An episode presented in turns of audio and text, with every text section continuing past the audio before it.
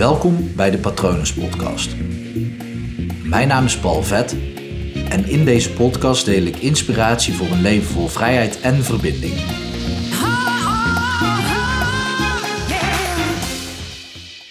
Als je samen dingen maakt, krijg je vaak veel meer voor elkaar dan wanneer je dat alleen doet. Sterker nog, ik ken volgens mij niemand die heel groot is geworden die dat helemaal alleen heeft gedaan. Volgens mij niemand ook. Alle beroemde mensen die, ja, misschien hebben ze wel alleen muziek geschreven, maar hebben ze toch vaak een team nodig gehad om zo groot te worden. En uh, die gedachte doet me denken aan het intro-muziekje van deze podcast. Die, dat nummer wat eronder zit, onder mijn stem, dat is een plaat die onder mijn naam is uitgebracht. Maar het is misschien ook wel de plaat waar ik zelf het minste aan heb gedaan.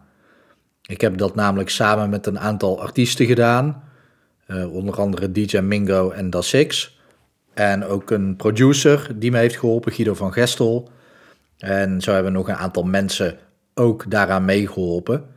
Um, de zangeres ben ik natuurlijk ook niet zelf, dus uh, Leandra Mecking, Lee McKing, die zingt op de plaat.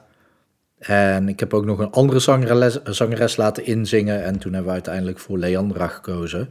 Maar ook dat heeft bijgedragen aan het proces tot aan de plaat hoe dat die nu is. Mocht je hem willen horen, dan moet je even zoeken op Spotify onder Paul Vet. En hij heet All There Is. En dan vind je hem. En dit is ook de plaat waar ik het meest trots op ben. Dat, dat vind ik wel tof, want het is ook de plaat waar, we, waar ik met de meeste mensen aan samen of mee heb samengewerkt. En dat zie je dus vaker met echt meesterwerken. Al heb je vroeger echt wel artiesten die dingen helemaal alleen konden produceren, die vaak ook minder mensen nodig hadden dan de artiesten van tegenwoordig. Goed, zij konden ook wel alles opnieuw uitvinden en is het nu allemaal meer, ja, alles begint een beetje op elkaar te lijken natuurlijk en is het meer het uitvinden van nieuwe stromingen of nieuwe technieken. Maar goed, over het algemeen muziek wordt echt wel samengemaakt. En dat maakt muziek maken ook heel erg leuk, vind ik. Al heb ik ook in die periode nachtenlang, uren, weken, jaren gewoon alleen in studio doorgebracht om maar muziek te maken en daar steeds beter en beter in te worden. Net zoals nu, nu schrijf ik ook een boek. Het schrijfproces voor de eerste versie, dat doe ik echt volledig alleen. Tweede versie ga ik alvast wel wat hulp bij inschakelen. En ja, op het moment als, als ik dat boek uiteindelijk uitgebracht kan gaan krijgen, ja, dan komen er nog zoveel meer mensen bij kijken die mij daar ook in ondersteunen. En dat zie ik zo, zo vaak met zoveel dingen. Eigenlijk de alle toffe, grootste dingen die worden weggezet, daar zie je groepjes mensen ontstaan die gewoon echt samenwerken en elkaar naar een hoger level tillen. Dus het is ook wel belangrijk om de juiste mensen, de gelijkgestemde mensen, samen te zoeken. En gelijkgestemd betekent niet dat iedereen exact hetzelfde denkt, want als iedereen hetzelfde denkt, dan kan je elkaar nog steeds niet liften. Maar het is wel heel raadzaam om als je bepaalde dingen wil bereiken, om dan de juiste mensen om je heen te verzamelen.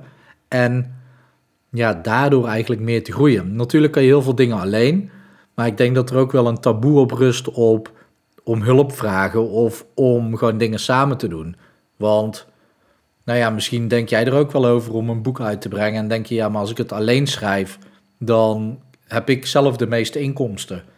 Ja, dat klopt. De vraag is alleen of dat het boek misschien niet wel veel beter gaat worden, juist door een samenwerking met anderen. Want jij kijkt ernaar vanuit jouw perspectief, vanuit de schrijver.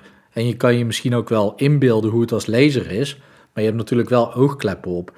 En iemand anders die kan ervoor zorgen dat jij die oogkleppen kan afzetten. Het is gewoon een heel waardevol proces om dingen samen te doen. En een bekende uitspraak is: alleen ga je snel en samen kom je verder. Daar geloof ik ook echt, echt in. Want op het moment dat je dingen alleen aanpakt, dan kan je het ook gewoon snel voor elkaar krijgen. Want jij hebt alle touwtjes in handen en je bent niet afhankelijk van anderen. Dat is waar. Maar op het moment dat je samen aan dingen werkt, dan, dan rijk je gewoon verder. Omdat je gewoon met meerdere mensen kan je ook makkelijker meerdere mensen bereiken. En ja, wat ik zeg, de kans is groter op een meesterwerk op het moment als ze meerdere handjes hebben meegeholpen. Dat kan dus ook zijn meerdere ogen die ernaar gekeken hebben.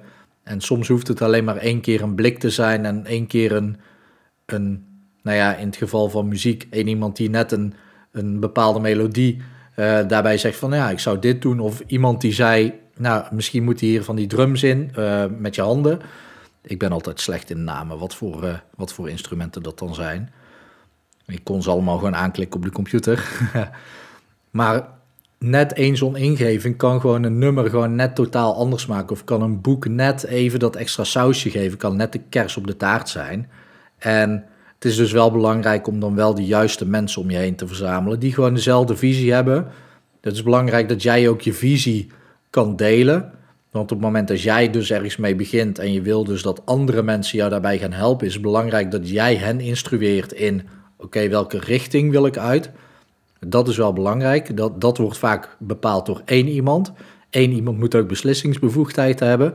Want zoals een mentor ooit tegen mij zei: um, hoe zei hij het precies? Gedeeltelijke verantwoordelijkheid is geen verantwoordelijkheid. En dat klopt. Eén iemand moet beslissingsbevoegdheid hebben. Maar diegene moet wel openstaan voor feedback en uh, voor meningen van anderen. En dan kan je grootste dingen bereiken als je maar de juiste mensen om je heen verzamelt. Goed, uh, wil je met mij samenwerken uh, voor iets, laat me vooral weten. Geen idee waarin, maar ik vind het altijd leuk om met je te sparren. Stuur me gerust een mail naar patronen.palvet.com. En je kan natuurlijk ook gewoon op mijn website kijken, www.hypnopal.nl, om te zien wat ik voor jou kan betekenen. Ook in quarantainetijd gaan de sessies gewoon door. Ik houd daarbij rekening met gewoon afstand houden. Dus de, uh, het in hypnose brengen gaat net even wat anders, maar dat werkt gewoon fantastisch, ook op afstand. In de zin van minimaal anderhalve meter. Goed, ik hoop dat het goed met je gaat en ik hoop natuurlijk ook dat het goed gaat met dierbaren van je. En ik wens je ook nog een hele mooie dag toe.